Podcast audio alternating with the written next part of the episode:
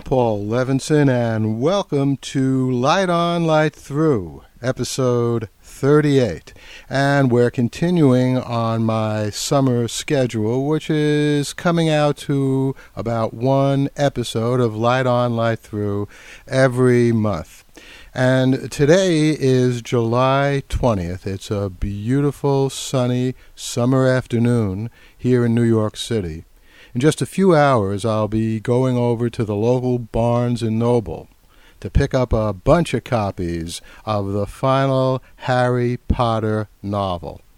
And that's part of the reason that I've entitled this episode of Light On and Light Through Harry Potter and iPhone.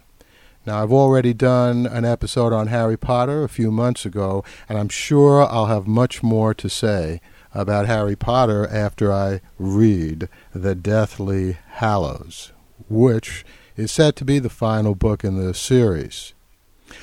But today, what I'm most thinking about is isn't it interesting that this summer of 2007, the two biggest draws, the two biggest events in stores all over the country, all over the world in the case of Harry Potter, but all over the USA, has been the sale of Harry Potter novels, especially today, the final novel, and the sale of iPhones.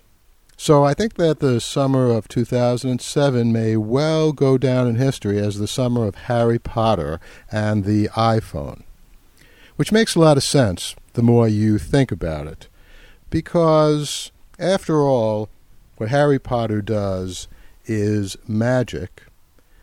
And if you consider what the iPhone does, it gives you images, it gives you videos, it gives you text. You can talk to a live person, you can listen to a podcast just like this one. All right there in your hand, wherever you might happen to be. Well, I would say that iPhone is pretty close to being a magic wand or something that we might expect to find in a group of wizards and witches in Harry Potter's realm. And as a matter of fact, I'm sure that if that series of great novels had been written a few decades ago, there might well have been something like the iPhone in that Harry Potter series of stories. I know that I was certainly thinking about the iPhone, not by name, but certainly about what it might be able to do a long time ago, in fact, back in the late 1970s.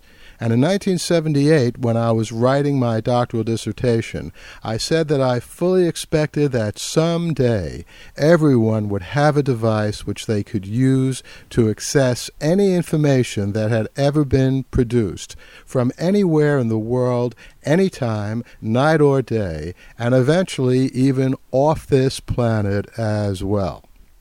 Now, that was published in my doctoral dissertation entitled Human Replay in 1979, and uh, I didn't really think about how long it would take for something like an iPhone to actually be available. But I didn't think it would happen quite as quickly as it did, which I always take to be a good thing. And the reason that I was thinking about what has become the iPhone back then is not that I'm clairvoyant. I certainly didn't have the name iPhone. But I had been developing a theory of the evolution of media that I call the anthropotropic theory. Anthropo meaning human, tropic meaning towards. For example, plants grow towards sun, so they are heliotropic. But I think that media are anthropotropic, meaning that as media evolve, they get more human in function and performance, not less human. Not more artificial, but less artificial. For example, consider the fact that the telegraph, which sends information in abstract dots and dashes that has to be translated into words, has been largely replaced by the telephone fact, it was replaced by the telephone really beginning at the end of the 19th century. By 1901, there were 10 times as many phone calls being made as telegrams being sent. And that's clearly because, well, in the natural world, we talk. We don't send abstract codes and convert them in and out of dots and dashes. If you think about the origin of photography, it clearly began as something that was black and white. It was something that was still. It didn't move, didn't have any color. That was back in the 1830s and 40s. It was an extraordinary, miraculous invention then. But over the decades, sure enough, photography took on the attributes of motion and the attributes of color, and in doing so, in effect, became more human. Now, the web itself has been moving towards greater humanity. It started out as just a medium of text, and over the years developed a great capacity. Well, you're hearing part of this right now for you to listen to sounds, podcasts, music, to see motion pictures, video clips. But one thing that was pretty much missing from the web was the ability to access it from any place in the world. Now, cell phones had already been doing that first for telephone conversations and then increasingly in recent years, as you know, for things like texting, sending photographs, and even preliminary email and web access. But what the iPhone does is something quite different. It's really a signal breakthrough. Because for the first time, you not only have a phone that you can talk to someone on, send email through, listen to music, pre recorded music, which is what iPods do, but you can also access the web with the same and complete degree of navigation that you have on a computer. So I think that's an extraordinary development, and in fact, I think it's so extraordinary that I am now writing a series of blog posts every day for a site called iPhone Matters, I P H O N E Matters, M A T T E R S dot com. No space between the iPhone and the Matters, and you'll find my thoughts on iPhones five days a week posted there at 8 o'clock in the morning every day. And of course, you'll also find a lot of what I'm thinking about the iPhone on what has now become my main blog, infiniteregress.tv. So I hope you enjoy both of those. I'll be back here again soon with some more thoughts about Harry Potter. Certainly, I'll have read it. I'll have read the final novel by the time I talk to you again. The Light on Light Through podcast is proud to be part of the Blubrry Network. That's blueberry with no ease dot com. You are listening to a Runaway Network podcast from runawaynetwork.com.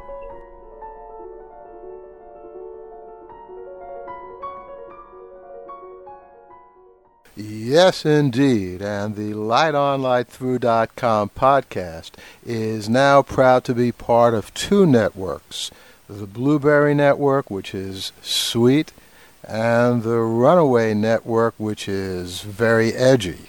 And in fact, you'll find a lot of sweet and edgy stuff in the LightOnLightThrough.com podcast.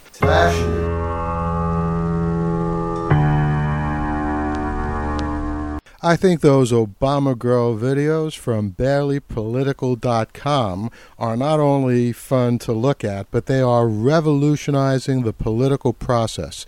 They're going to have the effect of drawing into the political process lots of people in their teens and 20s who otherwise would never get to the polls. So bravo to barelypolitical.com.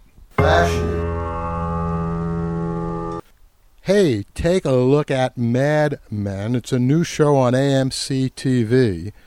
It takes place in the 1950s, and it tells the story of a very talented ad exec. Among his clients are Lucky Strike cigarettes, and this is just around the time that the bad news of all the harmful effects of cigarette smoking are finally getting out to the public.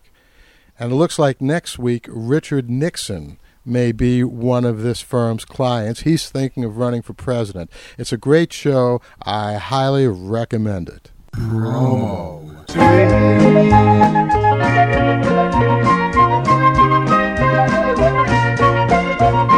And that's the sweet music of our promo suite. That means we're coming to the end of this episode of Light On, Light Through. But coming up, you'll hear a great promo for Mike Thinks. MikeThinks.com, the savviest podcast in town. Go over and take a listen. You'll definitely enjoy it. Hey, and you're going to hear a promo for Sean Farrell's podiobook of my first novel, The Silk Code. And Sean has actually finished the podiobook now.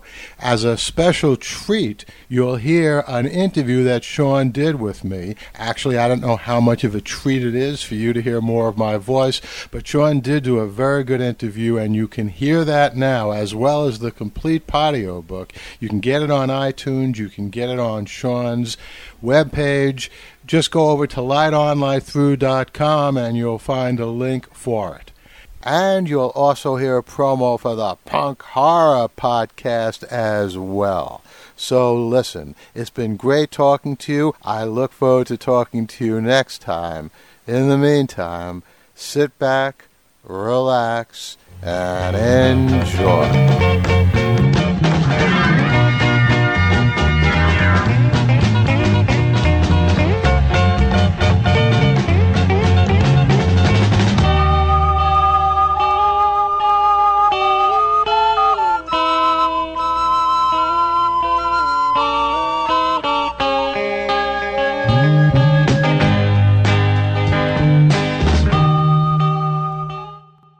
Check out the Mike Thinks podcast, www.mikethinks.com. News and current events with an opinion.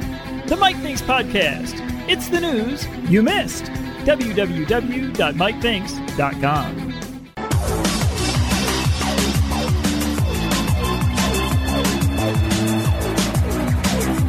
The Locus Award winning novel by Paul Levinson comes to life in this free podcast novel.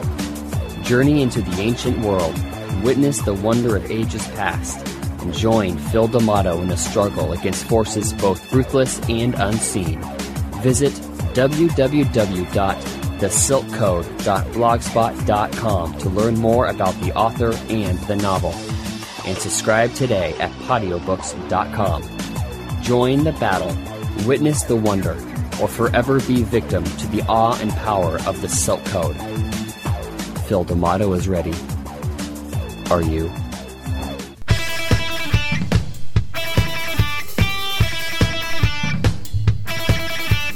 Punk Horror Podcast, coming to you every other week from Punk Horror Press, featuring The Punk and the Pastor, a movie review show featuring Gabriel Yanis and Stacy Campbell, and Author Red Fiction, featuring the best in horror and punk fiction. Don't miss it. Subscribe now at www.punkhorror.com.